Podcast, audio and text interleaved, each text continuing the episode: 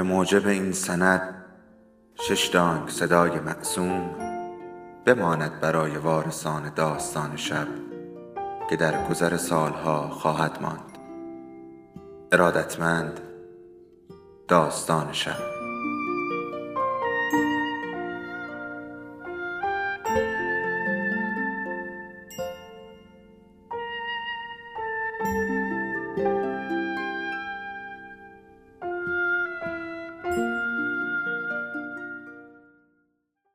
بود یکی نبود.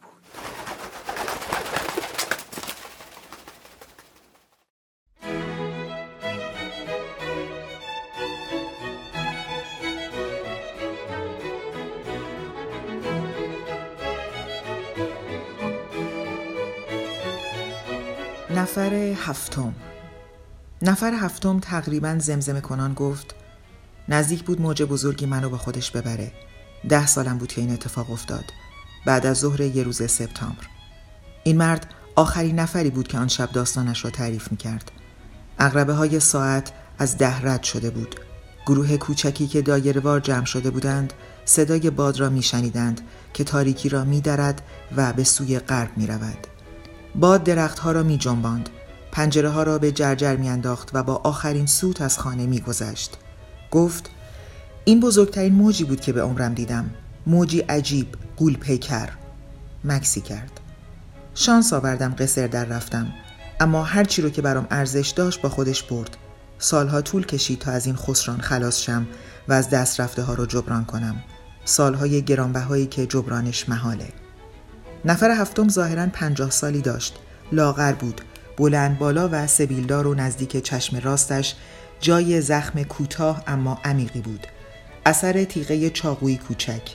موهای کوتاه سفیدش سیخ سیخ و مثل جارو بود. صورتش شبیه آدمهایی بود که وقت حرف زدن نمی توانند کلمات دلخواهشان را پیدا کنند. اما در مورد او ظاهرا این قیافه دائمی بود. انگار قسمتی از وجودش بود. مرد پیراهن آبی ساده و کت تویده خاکستری پوشیده بود و گهگاه دستش را به طرف یقش می برد. هیچ یک از حاضران نه اسمش را می‌دانست نه از شغلش خبر داشت. گلوی صاف کرد و چند لحظه ساکت ماند. دیگران منتظر شدند تا به حرف بیاید. در مورد من موج بود. البته راهی نیست بگم در مورد هر کدومتون چی می‌تونه باشه اما در مورد من از غذای روزگار شکل موج قول پیکری رو به خودش گرفت. روزی بدون هشدار قبلی خودش رو به شکل موج قول پیکری عرضه کرد و ویرانگر بود. در شهری ساحلی در استان سین بزرگ شدم. شهر چنان کوچکی بود که شک دارم اگر اسمش را می بردم هیچ کدامتان آن را می شناختید. پدرم پزشک محلی بود بنابراین من کودکی نسبتا راحتی داشتم. از وقتی یادم میآید بهترین دوستم پسری به نام کاف خانهش نزدیک ما بود و در مدرسه یک کلاس پایین تر از من بود. مثل دوتا برادر بودیم که با هم به مدرسه می رفتیم و می آمدیم و وقتی به خانه می رسیدیم همیشه با هم بازی می کردیم. در تمام مدت دوستی طولانیمان هرگز با هم دعوا نکردیم. من برادر هم داشتم اما او شش سال از من بزرگتر بود و با توجه به تفاوت سنی و تفاوتهای دیگر هیچ وقت با هم چندان نزدیک نبودیم. محبت واقعی برادری بین من و کاف بود. کاف بچه لاغر استخوانی ریزمیزی بود با صورتی رنگ پریده که به دخترها می برد. در حرف زدن کمی مشکل داشت که همین شاید او را در چشم غریبه ها کمی عقب مانده نشان می‌داد. چون او اینقدر ظریف بود همیشه چه در مدرسه چه در خانه از او حمایت می کردم. من درشت اندام و ورزشکار بودم و بچه های دیگر هوایم را داشتند. اما دلیل اصلی همدلی با او این بود که قلبی پاک داشت و پسر بامزهی بود. ابدا عقب مانده نبود اما به علت لکنتش در و مشقش چندان تعریفی نداشت. در بیشتر مواد به زحمت نمره می گرفت اما در کلاس هنر معرکه بود. کافی بود مداد رنگی یا قلمو به دستش بیفتد. نقاشی هایی می کشید چنان جاندار که حتی معلم هم حیرت می کرد در مسابقه ها پشت سر هم جایزه گرفت و اطمینان دارم اگر در بزرگسالی به این کار ادامه می‌داد نقاش بزرگی می‌شد. دوست داشت منظره دریا بکشد.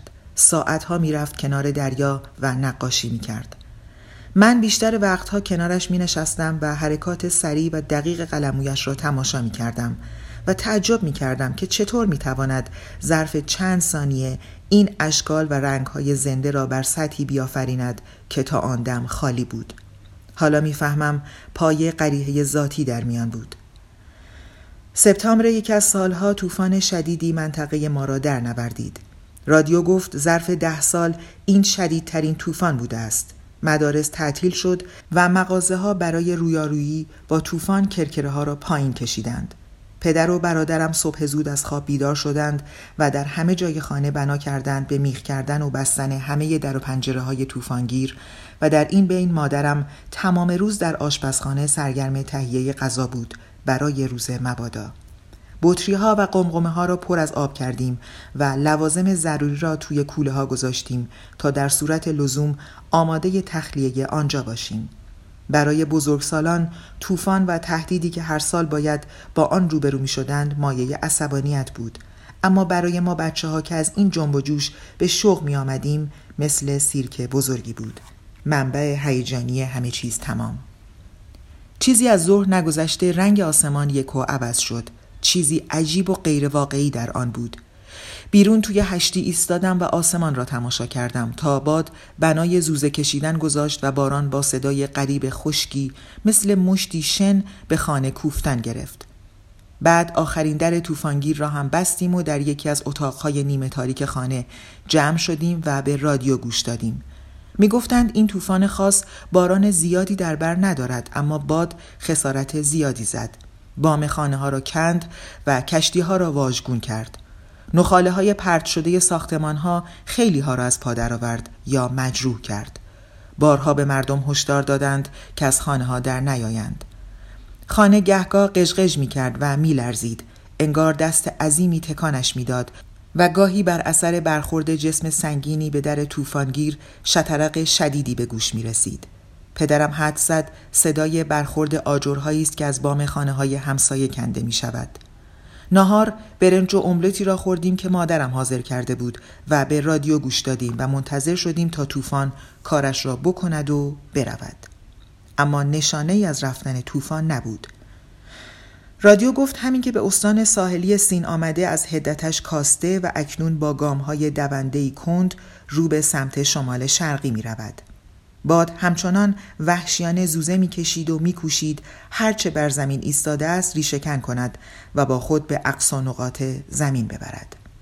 شاید یک ساعتی گذشت و باد به شدت وزید تا یک و همه چیز ساکت شد. ناگهان چنان سکوتی مستولی شد که فریاد پرندگان را از دور میشنیدیم. پدرم لایه در طوفانگیر را قدری باز کرد و به بیرون نگاه کرد. باد دیگر نمیوزید و باران بند آمده بود. ابرهای انبوه خاکستری در آسمان بود و گله به گله آسمان آبی دیده می‌شد. از درختهای حیات هنوز بار سنگین باران میچکید. پدرم به من گفت ما تو مرکز طوفانیم. مدتی شاید 15 دقیقه شاید 20 دقیقه همه چیز ساکت میمونه یه جور میان پرده است بعد باد مثل قبل برمیگرده پرسیدم می‌شود بروم بیرون گفت به شرطی که زیاد دور نشوم ولی می‌خوام با اولین نشانه باد برگردی اینجا. بیرون رفتم و بنای اکتشاف گذاشت. باور کردنش مشکل بود که چند دقیقه پیش طوفانی افسار گسیخته اینجا را روفته. نگاهی به آسمان انداختم.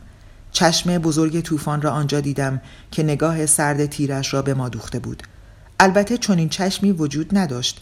ما فقط موقتا در مرکز استخری از هوای چرخان بودیم. بزرگترها که سرگرم وارسی خسارات خانه بودند من رفتم طرف ساحل. جاده پوشیده بود از شاخه های شکسته درختان. بعضیشان شاخه های تنومند کاج بودند که یک مرد نمی توانست به تنهایی بلندشان کند. آجرهای شکسته بام ها همه جا ریخته بود. اتومبیل هایی با سپرهای شکسته و حتی یک لانه سگ وسط خیابان واژگون شده بود. انگار دست بزرگی از آسمان فرود آمده و همه چیز را سر راهش ویران کرده بود. کاف مرا در جاده دید و بیرون آمد. پرسید کجا میری؟ گفتم میرم یه نگاهی به ساحل بندازم. بیان که حرفی بزند همراه هم آمد. سگ سفید کوچکی داشت که دنبال ما می آمد. گفتم همین که باد شروع بشه یه راست برمیگردیم خونه. و کاف با تکان دادن سر قبول کرد. از خانه تا ساحل دویست متر راه بود. شکنی سیمانی آنجا کشیده بودند. دیوارهای بلند به قد آن روزهای من. باید از پلکان کوتاهی بالا می رفتیم تا به لب آب برسیم. تقریبا همه روز برای بازی می آمدیم اینجا. بنابراین جایی نبود که خوب نشناسیم. اما بعد از طوفان همه چیز فرق می کرد. رنگ آسمان و دریا صدای امواج بوی جزر و همه پهنه ساحل. مدتی روی مدشکن نشستیم و بیان که لبتر کنیم منظره را تماشا کردیم. گویا وسط طوفان بزرگی گیر افتاده بودیم. با این حال امواج جور غریبی ساکت بودند و آنجا که سر به ساحل میکوبیدند حتی در زمان مد کوتاه دورتر از همیشه بود. تا چشم می‌دید شن سفید پیش چشم ما گسترده بود. تمام این چشمانداز وسیع شبیه اتاقی بی بود به جز نوار خرت های آب آورده. به طرف دیگر دیواره قدم گذاشتیم و در ساحل پهن قدم زدیم و چیزهایی را که آنجا افتاده بود وارسی کردیم. اسباب بازی های پلاستیکی، سندل ها، تکه های چوبی که شاید زمانی قسمت های از مبل بوده، تکه های پارچه، بطری های عجیب و غریب، جعبه های شکسته که رویشان حروف خارجی نوشته شده و اشیای دیگری که کمتر شناخته شده بود مثل مغازه آب نبات فروشی بود. لابا طوفان این چیزها را از راه خیلی دوری آورده بود هر وقت چیزی غیر عادی نظرمان را می گرفت برش می داشتیم و خوب براندازش می کردیم و بعد سگ کاف پیش می آمد و خوب بویش می کرد. بیش از پنج دقیقه سرگرم این کار نبودیم که فهمیدم موجها به پایم رسیدند. دریابی هیچ صدای و هشداری ناگهان زبان نرم و درازش را به جایی که ایستاده بودم رساند. تا به حال چیزی شبیه این ندیده بودم. هرچند بچه بودم اما در ساحل بزرگ شده بودم و می‌دانستم اقیانوس می‌تواند چه ترسناک باشد و از وحشیگری آن بی هیچ هشداری خبر داشتم. بنابراین خیلی احتیاط کرده بودم که از خط آب دور باشم. با وجود این احتیاط موجها به چند سانتی جای ایستادنم رسیده بودند. بعد آب به همان بی صدایی پس کشید و به همان حال ماند. موجهایی که به پایم رسیده بودند مثل هر موجی خالی از تهدید بودند. شستن ملایم کرانه شنی. اما چیزی شوم با خود داشتند. چیزی مثل لمس کردن پوست مار که سرمایی در ستون فقراتم دواند. ترسم کاملا بیپایه بود و کاملا واقعی. به غریزه می‌دانستم زندند موجها زنده بودند. می‌دانستند آنجا هستم و قصد داشتند مرا برو بایند احساس کردم انگار جانور آدمخواری در جایی از جلگه پرعلفی کمین کرده و در خیال لحظه است که رویم بجهد و با دندانهای تیزش تکه پارم کند.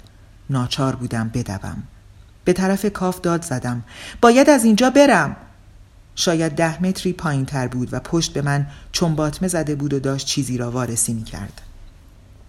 مطمئن بودم بلند داد زدم اما انگار صدایم به اون نرسیده بود. شاید چیزی یافته و چنان مجذوبه شده بود که ابدا صدای مرا نشدیده بود.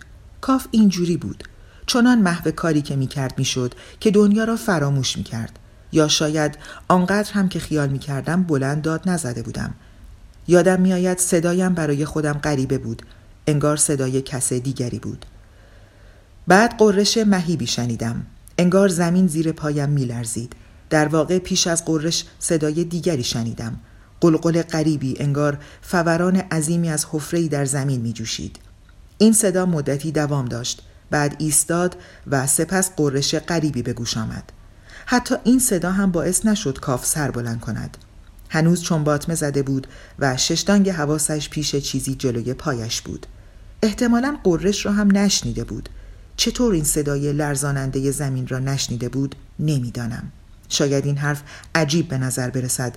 اما ممکن است صدایی بوده باشد که فقط من شنیده باشم. یک جور صدای خاص. انگار حتی سگ کاف هم توجهی به آن نکرده بود و می‌دانید که سگها چقدر به صدا حساسند. با خودم گفتم بدوم طرف کاف. به شانه چنگ بزنم و از محلکه درش ببرم. تنها کاری که می‌شد کرد همین بود. من می‌دانستم موج دارد میآید و کاف نمی‌دانست. چون به روشنی می‌دانستم چه کنم یکو فهمیدم که دارم در جهت خلاف میدوم. با تمام قوا تنهایی دارم به طرف دیواره میدوم. مطمئنم از ترس بود ترسی شدید که صدایم را خفه کرد و پاهایم را بی اختیار به دویدن واداشت. افتان و خیزان روی شن نرم ساحل به سوی موج شکن دویدم و آنجا رو برگرداندم طرف کاف و داد زدم. عجله کن کاف بیا موج داره میاد. این دفعه صدایم به مقصد رسید. فهمیدم قررش بند آمده و حالا سرآخر کاف صدایم را شنیده و سر برداشته. اما دیگر خیلی دیر شده بود. موجی مثل ماری قول پیکر که آماده ضربه زدن سر بلند کرده باشد به سرعت به سوی ساحل می آمد. هرگز به عمرم چنین چیزی ندیدم. لابد به اندازه یک ساختمان سه طبقه بود. بی صدا دست کم در حافظم تصویر بی صداست. پشت کاف چنان بلند شد که آسمان دیده نمی‌شد. کاف لحظه بیان که بفهمد نگاهم کرد. بعد انگار چیزی احساس کرده باشد به طرف موج سر برگرداند. سعی کرد بدود اما وقتی برای دویدن نمانده بود. لحظه بعد موج را بلعیده بود. مثل قطاری با تمام سرعت به او زد. موج بر ساحل شکست. به میلیون ها موج جهنده بدل شد که در هوا به پرواز درآمدند و روی موج شکن که من آنجا ایستاده بودم پریدند. می توانستم سرم را پشت موج شکن ببرم و از تأثیر آن تفره بروم. پشنگه ها لباسهایم را خیز کرد نه چیزی بیش از این. چهار دست و پا از دیوار بالا رفتم و ساحل را برانداز کردم. در این وقت موج با فریادی وحشی برگشته بود و شتابان به دریا می‌رفت. شبیه قسمتی از قالی قولاسایی بود که یکی از آن ور زمین تکانده باشدش هیچ اثری از کاف یا سگش در ساحل دیده نمی‌شد. ساحل خلوت و خالی بود حالا موج پس نشسته چنان آب از ساحل کشیده بود که انگار ته اقیانوس را نمایان می کرد. تنها و خشکیده در جا روی موج شکن ایستاده بودم. بار دیگر سکوت بر همه جا حاکم شد. سکوتی توام با یس. انگار زمین را از صدا محروم کرده باشند. موج کاف را بلعیده بود و در دوردست ناپدید شده بود. حیران و سرگردان آنجا ایستاده بودم. آیا بروم پایین کنار ساحل؟ شاید کاف آنجا گوشهای در شن مدفون شده باشد اما تصمیم گرفتم دیواره را ترک نکنم به تجربه می‌دانستم موجها اغلب دوتایی یا ستایی میآیند نمی‌دانم چقدر گذشت شاید ده یا بیست ثانیه خلای وهمالود که طبق حدس من موج بعدی رسید. قررش رداسای دیگری ساحل را لرزاند و باز پس از محو صدا موج قولپیکر دیگری سربرداشت تا ضربه بزند. پیش رویم قد کشید و مثل صخره مرگبار آسمان را محو کرد. هرچند این دفعه ندویدم. مجذوب این صحنه روی دیواره دریایی میخکوب شدم و منتظر حمله ماندم. با خودم گفتم حالا که کاف را از من گرفته دویدن چه فایده دارد؟ شاید هم ترس به من غلبه کرده بود و خشکم زده بود.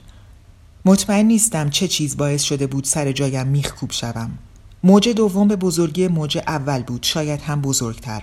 از بالای سرم بنا کرد به افتادن و مثل دیواری آجری که آهسته فرو می ریزد شکلش را از دست داد. چنان از این بود که دیگر به موجی واقعی نمی مانست. چیز دیگری به نظر می رسید چیزی از دنیایی دور و دیگر که فقط از غذای روزگار شکل موج به خود گرفته بود.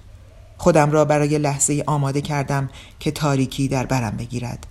حتی چشمهایم را نبستم. یادم میآید صدای قلبم را میشنیدم که با وضوحی باور نکردنی میتپد. اما وقتی موج به سویم آمد از حرکت ماند. انگار یک دفعه انرژیش تخلیه شد. توان پیشرویش را از دست داد و در هوا معلق ماند و در سکوت در هم شکست و آنچه در تاجش روی زبان شفاف بیرحمش دیدم کاف بود. شاید بعضی هاتان باور نکنید. اگر اینطور است ملامتتان نمی کنم. حالا که فکر می کنم قبولش برای خودم هم مشکل است. بهتر از این نمی توانم توضیح دهم. اما می‌دانم نه وح بود نه خیال. اتفاقی را که در آن لحظه افتاد اتفاقی که واقعا افتاد با تمام صداقت برایتان تعریف می کنم هیکل کاف انگار لای یک جور کپسول شفاف پیچیده باشند در نوک موج به پهلو غلطیده بود. اما این همه داستان نیست. کاف یک راست نگاه هم می کرد و لبخند می زد دوستم آنجا بود درست جلوی من. چنان نزدیک که می توانستم دست دراز کنم و لمسش کنم.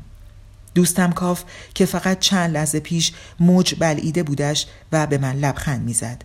آن هم نه لبخند معمولی لبخندی گشاده تا بناگوش چشمهای سرد و یخزدهش به من دوخته شده بود.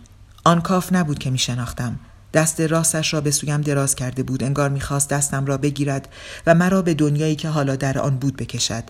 اگر کمی نزدیکتر می‌شد دستش به دستم می رسید. اما دستش که نرسید باز هم لبخند زد. لبخندی گشاده تر از پیش. انگار در این لحظه از هوش رفتم. بعدا فهمیدم که در درمانگاه پدرم بستری شدم. به محض اینکه به هوش آمدم پرستار رفت پدرم را خبر کند و پدرم دوان دوان آمد. نبزم را گرفت مردمک های چشمم را معاینه کرد و دست روی پیشانیم گذاشت سعی کردم دست بلند کنم اما نتوانستم از تب می سوختم و ذهنم تیره و تار بود پیدا بود مدتی با تب شدیدی دست و پنجه نرم می کردم پدرم گفت سه روز تو خواب بودی. همسایه که شاهد ماجرا بود مرا برداشته بود برده بود خانه اما کاف را پیدا نکرده بودند. می‌خواستم چیزی به پدرم بگویم ناچار بودم به او بگویم اما زبان کرخت و باد کردم توانایی حرکت نداشت. احساس کردم انگار موجودی در دهانم جا گرفته. پدرم خواست اسم خود را بگویم اما پیش از آن که یادم بیاید باز بیهوش شدم و در تاریکی فرو رفتم. روی هم رفته یک هفته بستری شدم و فقط مایعات خوردم. چند بار بالا آوردم و هزیان گفتم. پدرم بعدها به من گفت چنان حالم بد بود که ترسیده بود مبادا بر اثر شدت تب لطمه روانی بخورم. با این حال هر جور بود لاقل از لحاظ جسمی بهبود پیدا کردم اما زندگیم هرگز مثل گذشته نشد.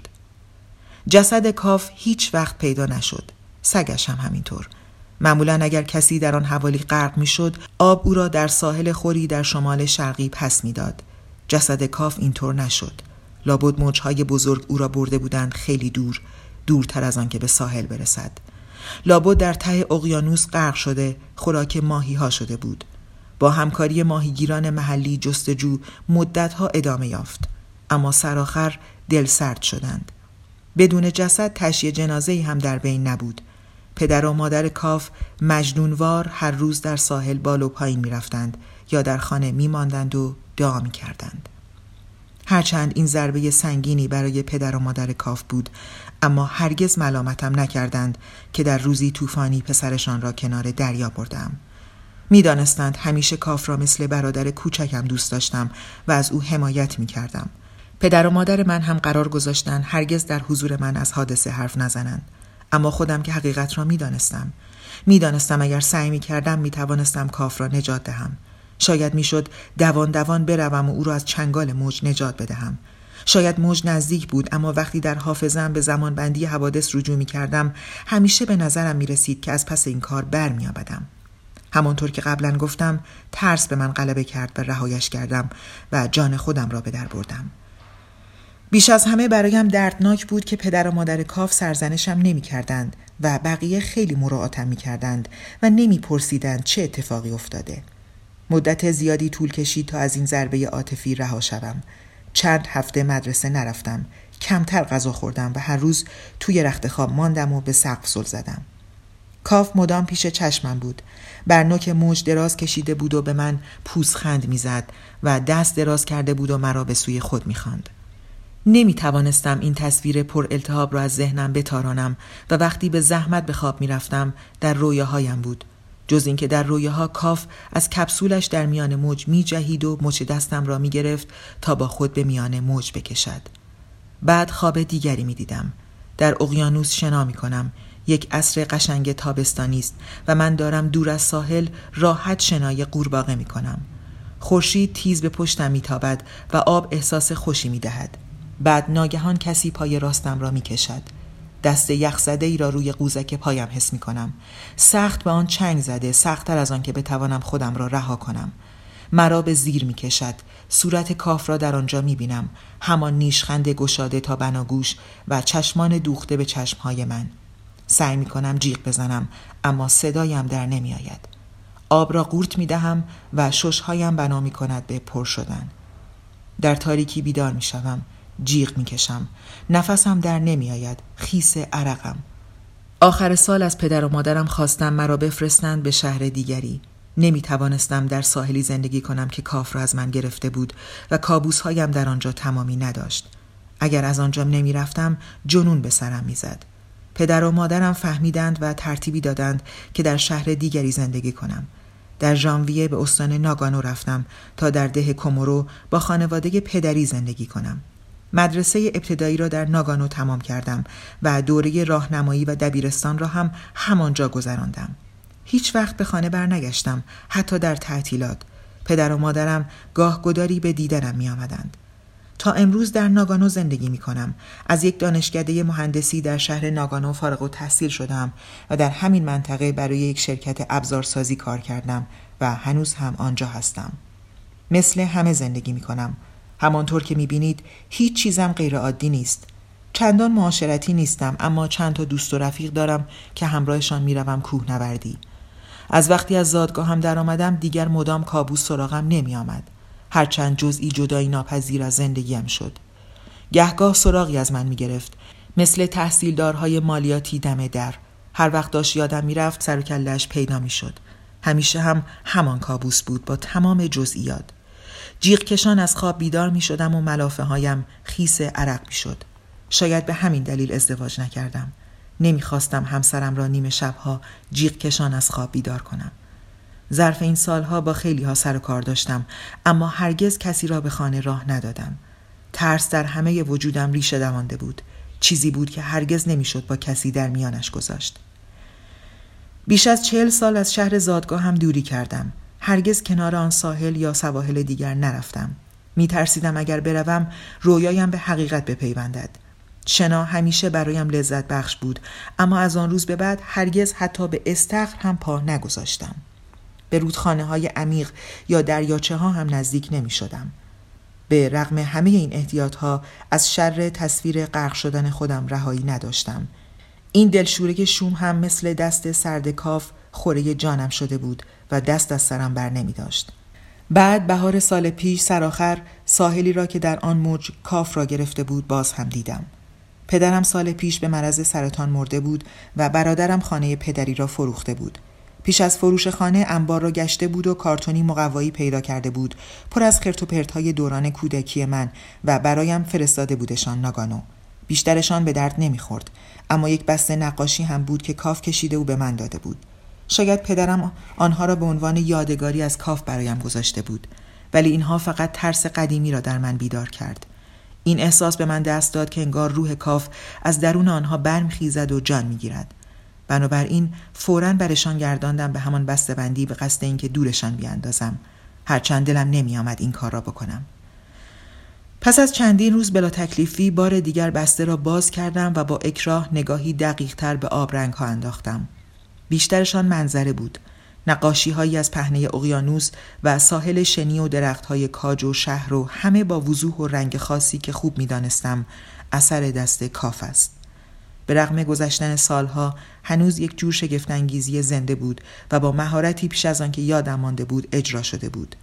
همچنان که بسته را زیر رو می کردم مالامال از خاطرات گرمی شدم. احساسات عمیق این پسر یعنی طرز نگاهش به دنیا در این نقاشی ها نهفته بود. کارهایی که با هم کرده بودیم جاهایی که با هم رفته بودیم با شدت و هدت در درونم زنده شد و پی بردم که چشمهای من است و خودم از آن پس با همان منظر زنده و واضح مثل این پسر که همدم و همراه من بود به دنیا نگاه کردم از آن روز به بعد هر روز که از سر کار برمیگشتم یکی از نقاشی های کاف را پشت میز تحریرم وارسی می کردم ساعتها با یکی از نقاشی ها همانجا می نشستم. در هر یک از آنها یکی دیگر از چشماندازهای دلانگیز دوران کودکی را می دیدم که این همه مدت از خاطرم رانده بودم. احساس می کردم هر وقت یکی از آثار کاف را تماشا می کنم چیزی به اعماق جانم چنگ می اندازد. شاید یک هفته ای از این حال و هوا گذشته بود که غروب روزی ناگهان این فکر به سرم زد. ظرف این همه سال لابد اشتباه هولناکی مرتکب شدم. کاف که آنجا روی نوک موج افتاده بود با نفرت و رنجش نگاه هم نمی کرد و نمی‌خواست مرا با خودش ببرد و اما آن نیشخند ترسناک که تحویلم می‌داد چه آن هم شاید اتفاقی باشد بر اثر زاویه یا نور و سایه نه عملی آگاهانه به احتمال قوی تا این وقت از هوش رفته بود یا شاید لبخند محبت آمیز جدایی ابدی را بر لب داشت نگاه تند نفرت آمیزی که خیال می کردم در چهرش دیدم چیزی جز به ترس عمیقی نبود که در آن دم اختیارم را سلب کرده بود. آن روز غروب هرچه بیشتر آبرنگ کاف را برانداز می کردم بیشتر به فکرهای تازه خودم ایمان می آوردم. چون هرچه بیشتر در نقاشی ها تعمق می کردم جز روح بیگناه مهربان پسر بچه چیزی در آنها نمی دیدم. مدت زیادی همچنان پشت میز تحریرم نشستم. کار دیگری از دستم بر نمی آمد. خورشید غروب کرد و تاریکی کمرنگی اتاق را در بر گرفت. بعد نوبت سکوت عمیق شب شد که انگار ابدی بود. سرانجام کفه ترازو سنگین تر شد و تاریکی جا به سپیدی صبح داد. آفتاب روز نو رنگ صورتی به آسمان پاشید و پرندگان بیدار شدند که آواز بخوانند. در این موقع فهمیدم که باید برگردم به زادگاهم. یک مشت خرت و پرت انداختم توی کیف به شرکتم تلفن زدم که بگویم سر کار نمی‌روم و سوار قطاری به مقصد شهر زادگاهم شدم. از آن شهر کوچک خلوت کنار دریا که به خاطر داشتم نشانی ندیدم. در دوره توسعه سریع دهه شصت در آنجا شهری صنعتی سر برداشته بود و تغییرات بزرگی در چشمانداز آنجا ایجاد کرده بود. تنها مغازه کادوی شهر بدل به بازار خرید شده بود و تنها سالن سینمای شهر شده بود سوپرمارکت. خانه ما دیگر برپا نبود. چند ماه پیش خرابش کرده بودند و حالا فقط خرابه هایش مانده بود. درخت های حیات را بریده بودند و روی زمین سیاه جابجا جا علف در آمده بود. خانه سابق کاف هم قیبش زده بود و جایش را به یک پارکینگ سیمانی پر از رفت آمد اتومبیل ها و وانت ها داده بود. احساساتی نشده بودم. شهر دیگر از سالها پیش مال من نبود. قدم زنان به طرف ساحل رفتم و از پله های موج شکن کشیدم بالا. در طرف دیگر مثل همیشه اقیانوس بیمانه و عظیم تا دوردست گسترده بود و افق تک خطی مستقیم بود. خط ساحلی هم مثل گذشته بود. ساحل دراز، موجهای لب پرزن و مردمی که لب آب گردش می کردند. ساعت از چهار گذشته بود و آفتاب ملایم بعد از ظهر همچنان که مسیر دراز خود را به سوی مغرب کمابیش غرق فکر طی می کرد آن پایین به همه میتابید. کیف را روی شن گذاشتم و کنارش نشستم و در سکوت از منظره دریا لذت بردم. به این صحنه که نگاه می کردم تصور این را هم محال می دیدم که زمانی طوفان عظیمی اینجا را در نوردیده و آن موج قول پیکر بهترین دوست تمام عمرم را بلعیده باشد. حالا تقریبا کسی نمانده بود که آن حادثه سهمگین را به یاد داشته باشد. انگار همه چیز کابوسی بود که من با تمام جزئیات در خواب دیدم. بعد پی بردم که تاریکی عمیق در درونم ناپدید شده است. ناگهان به همان ناگهانی که آمده بود از روی شن بلند شدم و بی آنکه زحمت درآوردن کفش یا حتی تا زدن پاچه های شلوار را به خود بدهم توی دریا رفتم تا موجها دم قوزک پایم لپ لپ کنند. انگار کم و بیش به آشتی همان موجهایی که در زمان کودکی من سر به ساحل میکوبیدند حالا پایم را میشستند و کفش ها و پاچه های شلوارم را خیس می‌کردند. موجی آرام آرام می آمد و درنگی می کرد و موجی دیگر می آمد و می رفت. رهگذران نگاه های عجیبی من می کردند اما من اعتنایی به آنها نداشتم. سرآخر باز هم راه برگشتم را پیدا کرده بودم. نگاهی به آسمان انداختم. چند کپه ابر پروانوار خاکستری در آنجا جا خوش کرده بودند. انگار به خاطر من آنجا بودند. هرچند نمی‌دانم چرا این احساس را داشتم. یادم آمد که در جستجوی چشم طوفان همین نگاه را به آسمان انداخته بودم. بعد در درونم محور زمان دستخوش جابجایی عظیمی شد. چل سال آزگار مانند خانه ویرانی فرو ریخت و زمان قدیم و جدید در توده چرخان واحدی در هم آمیخت. همه صداها محو شد و روشنایی دور برم در هم شکست. تعادلم را از دست دادم و در میان موجها افتادم. قلبم در گلویم میتپید و دستها و پاهایم هر احساسی را از دست داد. مدت زیادی به همان حال دمر در آب افتاده بودم و نمی توانستم بلند شوم. اما نترسیدم. نه ابدا دیگر چیزی نبود که از آن بترسم آن روزها گذشته بود دیگر آن کابوس های هولناک سراغم نمی آمد. دیگر نیمه شبها جیغ زنان از خواب نمی پریدم و حالا سعی می کنم زندگی را از سر بگیرم. نه می‌دانم شاید دیگر برای شروع خیلی دیر شده باشد. شاید دیگر چندان وقتی برای زندگی نداشته باشم اما ولو اینکه دیر شده باشد از بختم ممنونم که توانستم در نهایت به نوعی رستگاری برسم و به نحوی بهبود یابم. بله ممنونم. می‌شد بیان که نجات یابم جیغ زنان در تاریکی و ترسان از دنیا بروم. نفر هفتم ساکت شد و به حاضران زل زد. هیچ کس حرف نمی‌زد و جمع نمی‌خورد و حتی انگار نفس نمی‌کشید. همه منتظر باقی داستانش بودند. بیرون باد بند آمده بود و چیزی نمی جنبید. نفر هفتم انگار به جستجوی کلمات دست به یقه خود برد. گفت میگن تنها چیزی که باید ازش ترسید خود ترسه اما من این حرف رو باور ندارم. بعد لحظه ای مکس کرد و افسود آه ترس که سر جاش باشه. ترس به شکلهای مختلف. تو زمانهای مختلف سراغمون میاد و وجودمون رو لبریز می‌کنه. اما ترسناکترین کاری که می‌تونیم تو این مواقع بکنیم اینه که بهش پشت کنیم و چشمامون رو ببندیم. چون در این صورت ارزشمندترین گوهر درونمون رو بر میداریم و تسلیم عنصر دیگری می‌کنیم. در مورد من این عنصر موج بود.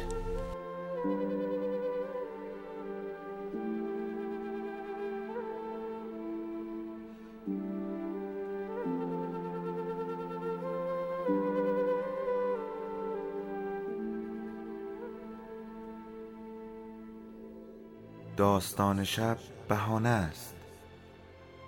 برای با هم بودن دور هم نشستن شنیده شدن.